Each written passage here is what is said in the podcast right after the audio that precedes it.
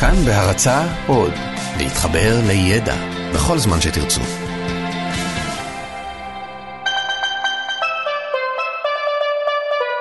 לא סופי, עם דוקטור אושי שוהם קראוס ויובל מלכי.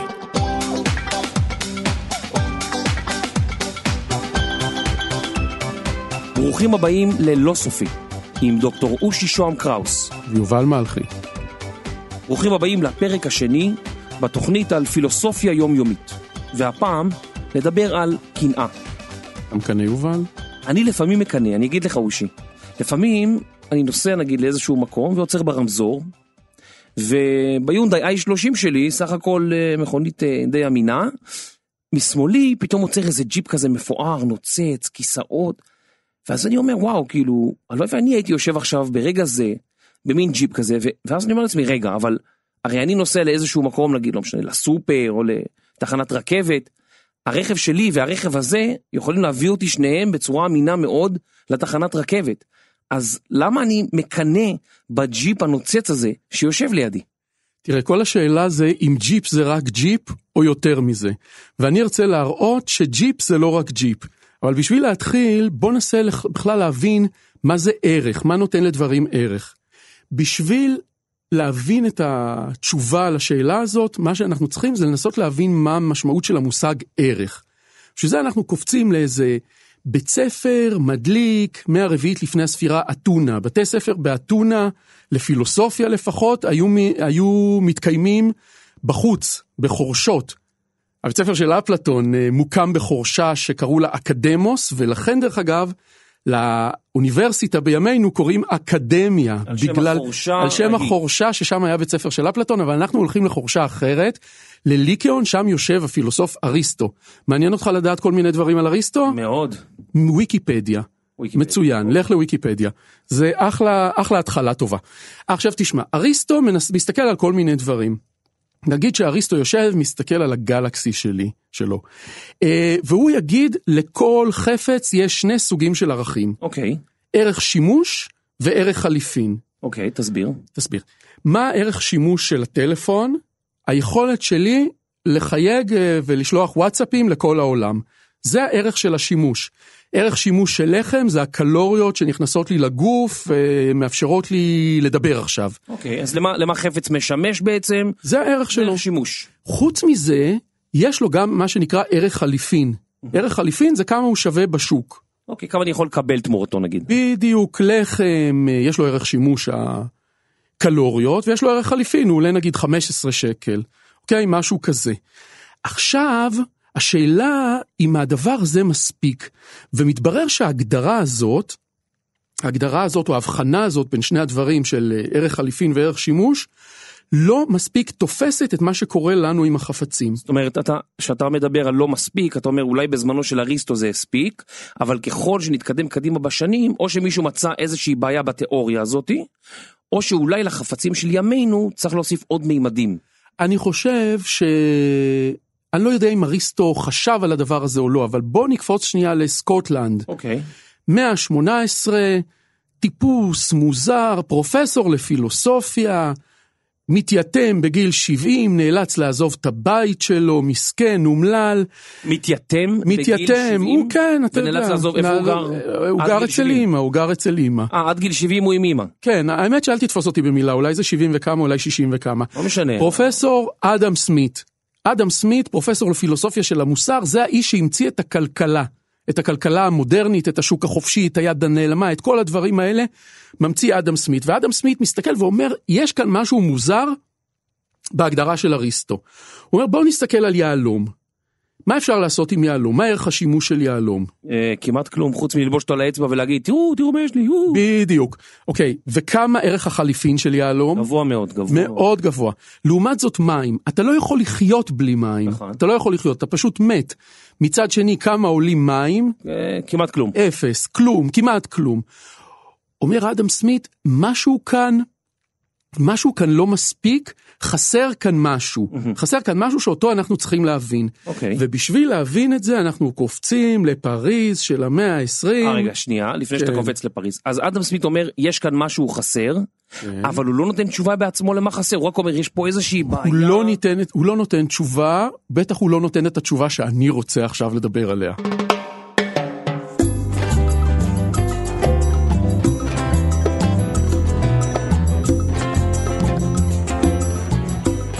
אנחנו הולכים לפריז של המאה ה-20 אל ז'אן בודריאר, שהוא סוציולוג ופילוסוף פוסט-מודרני, פוסט-סטרוקטורליסטי, כל מיני מילים של דוקטורים. אה, הוא נפטר לפני עשר שנים, הוא עדיין חמים, אה, ממש. חמים ונעים בקבר, הכל טרי. כן? אה, ובודריאר, כשהוא מסתכל על החפצים האלה, הוא אומר, יש כאן עוד סוג של ערך. ולערך הזה הוא קורא ערך סימן. ערך סימן. אבל בשביל להבין מה זה ערך סימן, כן. צריך להבין משהו יותר יסודי שבודריאר מדבר עליו, ובודריאר אומר לנו שהעולם לא סותם את הפה.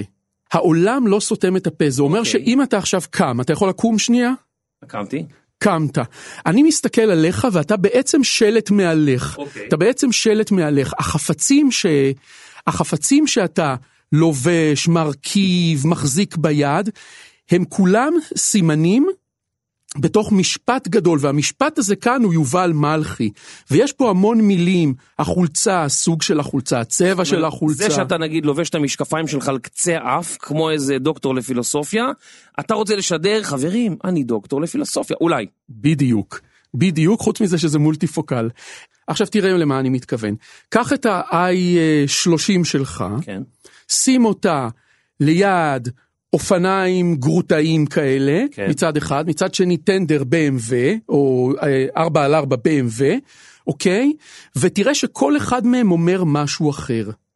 כל אחד מהם אומר משהו אחר, וזה מתבטא ביחס של כל אחד לשני. למה אני מתכוון? תסביר. הטנדר, או- הארבע על ארבע אומר, אה, אני יותר מה-i30. זאת אומרת, אני עולה יותר, אני שווה יותר, כן. יותר קשה לקנות אותי, אני בדיוק. גבוה יותר. הוא אומר הרבה. דברים. והוא אומר את זה ביחס ל-i30, אוקיי. וה-i30 אומר, אני יותר שווה מהגרוטאת אופניים למשל. אוקיי. ומה שקורה זה שכשאתה נוסע ב-i30, אתה כאילו שייך, אתה כאילו מאותת על עצמך כמישהו שנמצא עם ה-i30. אני אנסה להסביר את זה. אתה מכיר את המושג להפנים? מכיר.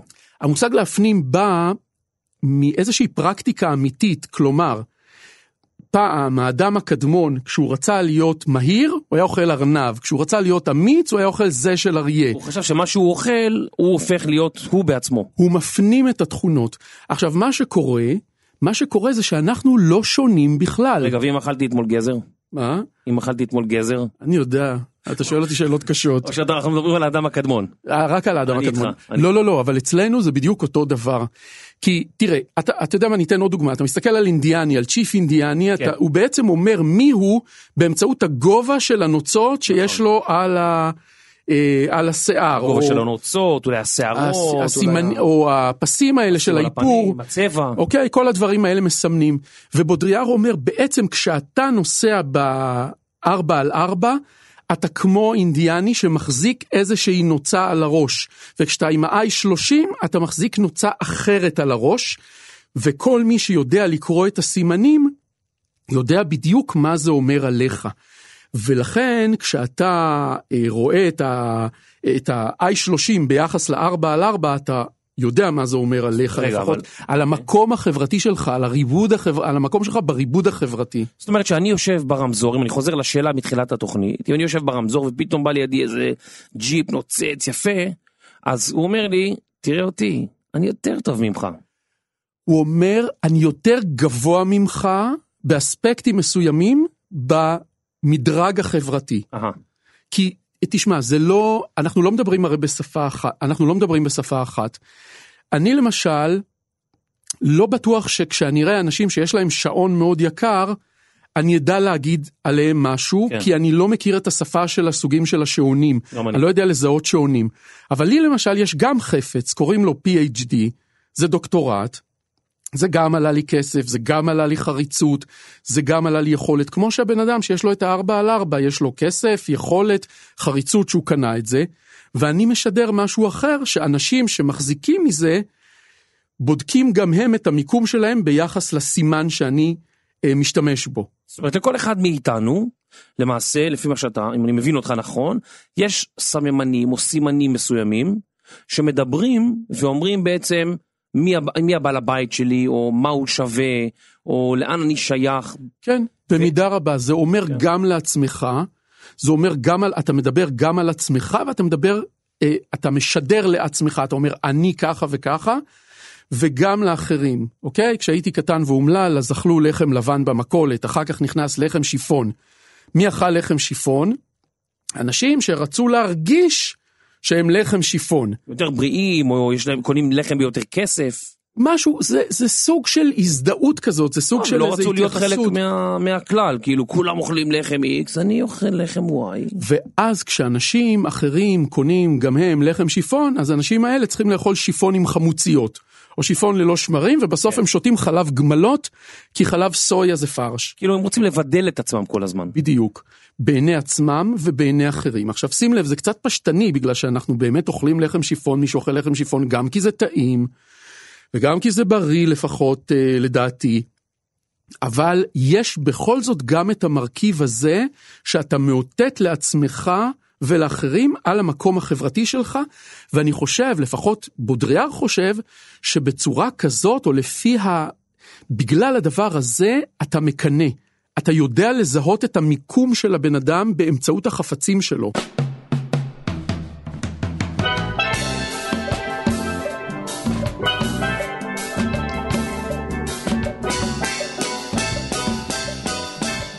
אוקיי, אז אם אני מבין אותך נכון, למעשה אנחנו כל הזמן מסתכלים מה שנקרא החוצה, על דברים אחרים, על אנשים אחרים, על חפצים אחרים, ולא סתם אצלנו בכתובים גם נכתב שזהו השיר השמח בחלקו, לא כמשהו לאנשים אחרים, אלא על עצמך. זאת אומרת, אם אתה באמת רוצה להרגיש עשיר, רוצה להרגיש מסופק, תסתכל על מה שיש לך. תגיד תודה, ואל תסתכל כל הזמן החוצה, אבל נראה שצריך מאוד להתאמץ. למה אנחנו כל הזמן מסתכלים החוצה? קודם כל זה נורא מרגש מה שאמרת שהשיר הוא שמח בחלקו אני כמעט בוכה. זה דבר אחד. אתה כזה ציני, אני לא ציני חס וחלילה. שלח אותך לסין, בסדר, תשמע. הרבה צינים. תשמע, אה, כדי לענות על למה אנחנו מסתכלים החוצה, אה, בוא נשלח אותך לסהרה. יאללה. יאללה. אז אתה, חם פה, נזר... אש. זרקנו אותך לתוך סהרה, הכל נראה אותו דבר, חום, חום, חום, חום, חום, אין שום חפץ, כן. בסדר? מתקשרת אליך סבתא שלך, איך נקרא לה? אה, סבתא בתיה. סבתא בתיה, מתקשרת, סבתא שושנה מתקשרת אליך, רוצה לשלוח משלחת חילוץ, שואלת אותך, וו ביס דו יובלי, איפה אתה? מה אתה אומר? באמצע הסהרה. איך אתה יודע שאתה באמצע? מה, יש לך מפה? יש לך מחוגה? אני יודע מה. לא. אז- אני רואה חול מסביבי. אז איך אתה יודע שאתה באמצע? אתה רואה הכל חול מכל הכיוונים, מה אני- אתה אומר לה? איפשהו בסהרה. איפשהו, אבל היא שואלת אותך איפה? אין לי מושג, כי אני לא מזהה נגיד, אולי- אני יכול לזהות הר? סומסומי, סומסומי, רגע, אני מה? יכול- אני יכול לזהות הר או משהו? לא, שום דבר. חול וחול חול וחול. וחול וחול. אין לי מושג איפה אני. הדבר היחידי שאתה יכול להגיד זה אני כאן. אני כאן. אני פה וזה לא אה, שווה. רחוב סומסום. עכשיו אני כאן. כן. אתה אבל יכול אבל להגיד... אושי, אני כן. רציתי להיות שם. רגע, שנייה. אוקיי, הבנתי, נזכרנו. אמ, אתה אומר, אתה אומר, אני כאן, זה הדבר היחידי שאתה יכול להגיד, אבל כמו שאמרת קודם, מה חסר לך בשביל שתוכל להגיד לעזאזל איפה אתה? אני כאן תאגיד השידור הישראלי או לא? אוקיי, אני כאן תאגיד השידור הישראלי, אתה שמת לב לי- שענית? מה כן, חסר חסר לי לך? נקודת רפרנס, זאת אומרת חסר לי. ייחוס ל... נגיד אני 100 מטר מההר, אני 30 בדיוק. מטרים מהאגם. יש טלפון ציבורי לידך בסהרה, אתה אומר לסבתא בתיה שושנה, אני מטר מהטלפון הציבורי, אתה מבין איפה אתה. אוקיי, וגם היא יודעת איפה אני. בדיוק. זה אומר כזה דבר, שבשביל לתת משמעות פנימית, חיצונית, רגשית, חברתית, שכלית, מה שבא לך, לאיפה אתה, לבין כמה אתה, למה אתה בחיים, אתה חייב להסתכל החוצה. איפה אתה עכשיו, יובל? באולפני כאן, איפה, בתוך, באיזה אולפן? אולפן מספר 4, איפה בתוך האולפן? יושב מאחורי ה control. אתה שם לב, בעצם אתה לא יכול להגיד שום דבר על איפה אתה, בלי, להתייחס, בלי להסתכל ולהתייחס לחפצים. אוקיי, אבל אתה יודע, משאני קם בבוקר, עד שאני הולך לישון, וגם כשאני ישן, תמיד אני נמצא איפשהו ביחס למשהו.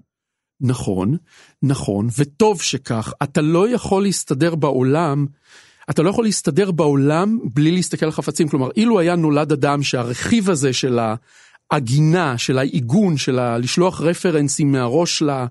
לסביבה ולחפש חפצים, אם הרכיב הזה לא היה קיים אצל כן. האיש הזה, הוא היה אבוד, מסתובב ממקום למקום, לא יכול להגיד איפה הוא ומה הוא. בעצם, מה שעכשיו דיברתי, מה שסיפרתי עליו, על הצורך הזה, ההכרח הזה שלנו לחפש כל הזמן רפרנסים, למדתי את זה, אנחנו לומדים את זה מתוך מחקרים של פרופסור דניאל כהנמן ופרופסור עמוס טברסקי. דניאל כהנמן למ- אה, זכה בפרס נובל אה, לכלכלה, עמוס טברסקי נפטר קודם, הוא לא זכה לפרס הזה בגלל זה. והם המציאו, פיתחו, ייצרו אה, תחום שנקרא כלכלה התנהגותית. עכשיו, כלכלה התנהגותית זה תחום שלא קשור לכלכלה. אוקיי. רק השם. זה תחום שעוסק בפסיכולוגיה קוגניטיבית, פסיכולוגיה של החשיבה. ומה שהם מנסים לעשות זה לנסות לראות את המקומות שבהם אנחנו פחות רציונליים ממה שאנחנו חושבים שאנחנו. אחת מהתגליות שלהם, או אחת מה, אחד מהאופנים שהם מוצאים אצלנו, זה האופן הזה של הזריקת רפרנסים לכל מקום, והם קוראים לו עיגון. אוקיי. מעניין לראות שהדחף הזה או הצורך שלנו לחפש עוגנים כל הזמן, לחפש רפרנסים, יכול ממש לפגוע בנו. הפואנטה שזה שאתה מחפש זה יכול המון פעמים לדפוק אותך. אוקיי. תראה, מעניין. לקחו נבדקים, לקחו במוזיאון המדע של סן פרנסיסקו, דניאל כהנמן מספר על זה בספר שלו, לחשוב מהר, לחשוב מעט, שזה אחלה ספר מדע פופולרי מדליק. הוא אומר כזה דבר, לקחו נבדקים, נסיינים, שאלו אותם, מה דעתכם הגובה של עץ הסקויה הגבוה ביותר בעולם? הוא פחות או יותר מ-365 מטר. מה אתה חושב? אה, פחות או יותר מ-365 מטר, עץ הסקויה הגבוה בעולם, אני אומר יותר. יותר. אה, אני אוקיי. אומר אה, 400 מטר. אוקיי. קבוצה שנייה נשאלה האם הגובה של עץ הסקויה הגבוה ביותר הוא פחות או יותר מ-55 מטרים. אה, מה קורה? האנשים של הקבוצה הראשונה טענו או ניחשו שהעץ הגבוה ביותר הוא 257, והקבוצה השנייה העריכו שהעץ הגבוה ביותר הוא 86. כאילו הכשילו אותם עם זה שנתנו להם איזשהו רמז שהם אה, צריכים להיות איכשהו קרובים אליו. בדיוק, לא הכשילו אותם, עיגנו אותם. רשעים, רשעים, עיגנו רשעים. אותם. זה תמיד מה שעושים בכל המסחר, אה, בחו"ל, נגיד שאתה נוסע לאיזה מקום ובא מישהו ואומר לך, הנה בוא תקנה את זה, 60 אה, פזוס, לא? אז אתה אומר לו, לא, 60 זה יקר, אה, 30, כן? הנה, בשוק ואז אה, באיסטנבול. הגעת ל- לאנשהו ב-40, כן? ויכול להיות שבכלל, תעבור שם אחרי, לא יודע מה, מישהו מקומי והוא יגיד לה 7. בדיוק. בדיוק.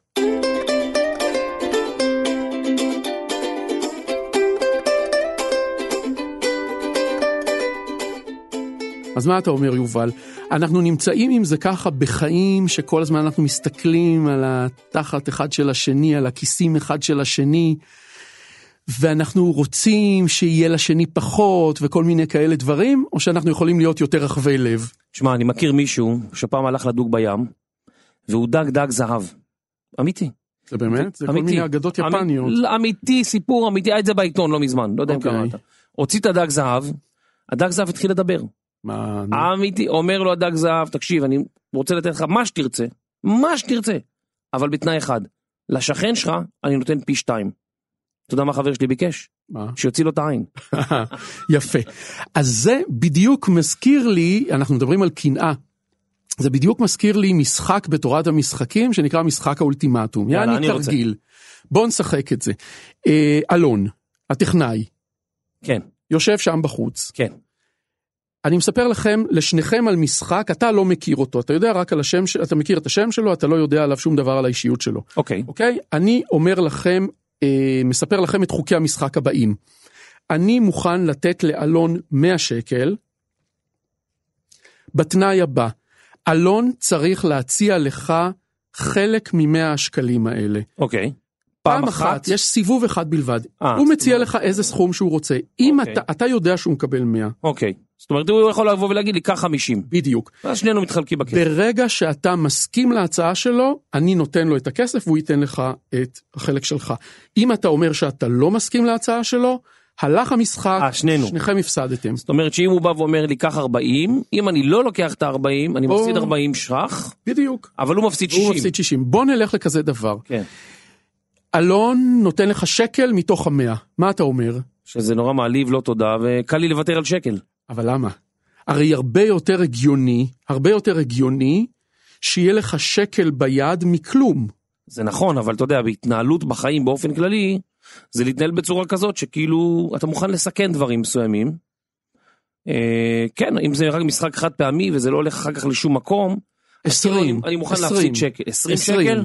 אתה מוכן או לא מוכן? הוא לוקח 80. אה, אני מוכן, אבל הוא יצא מניאק. אז למה אתה מוכן?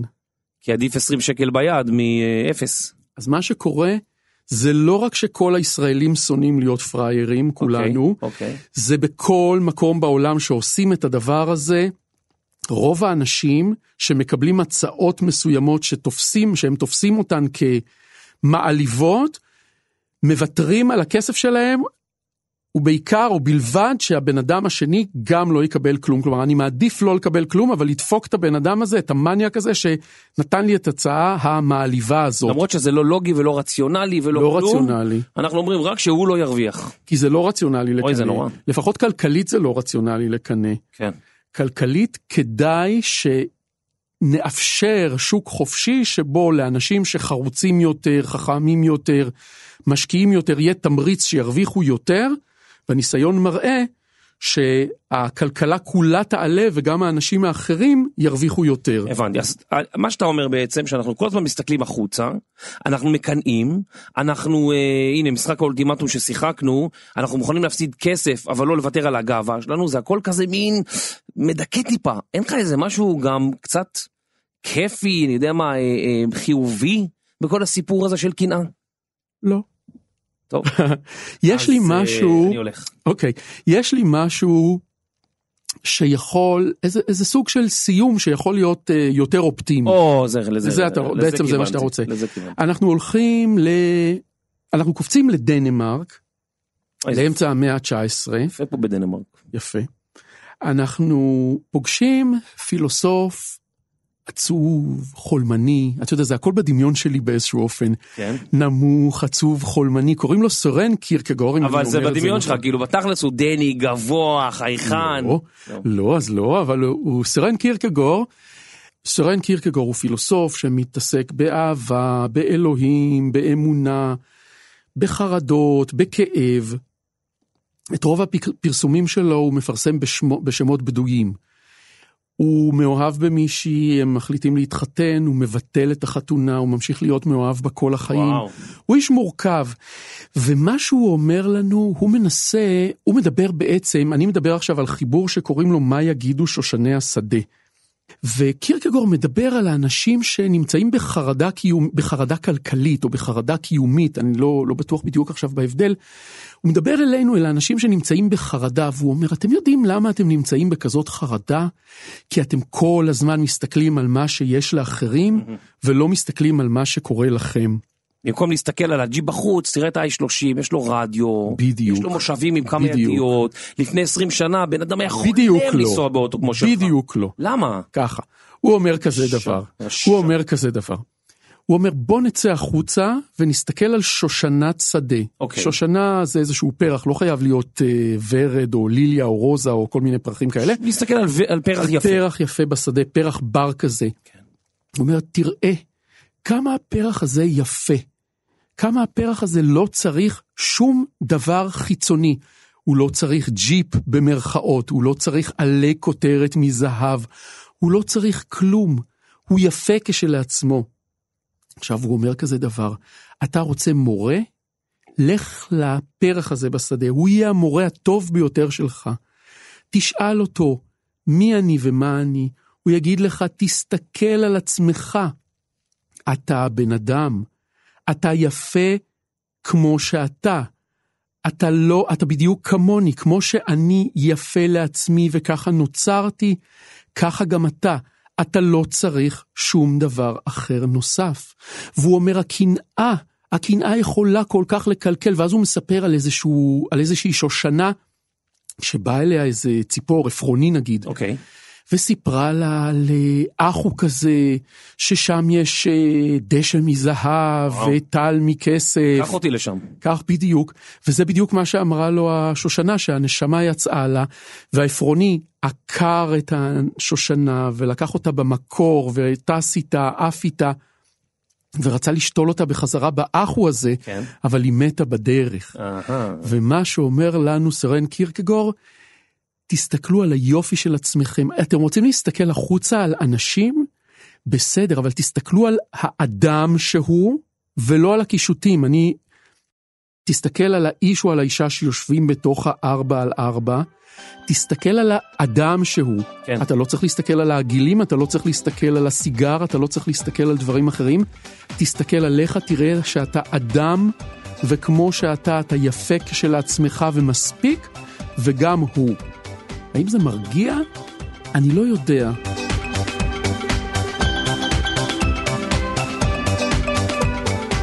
הפיקו איתנו את הפרק גם רני שחר, אסף רפפורט ואייל שינדלר.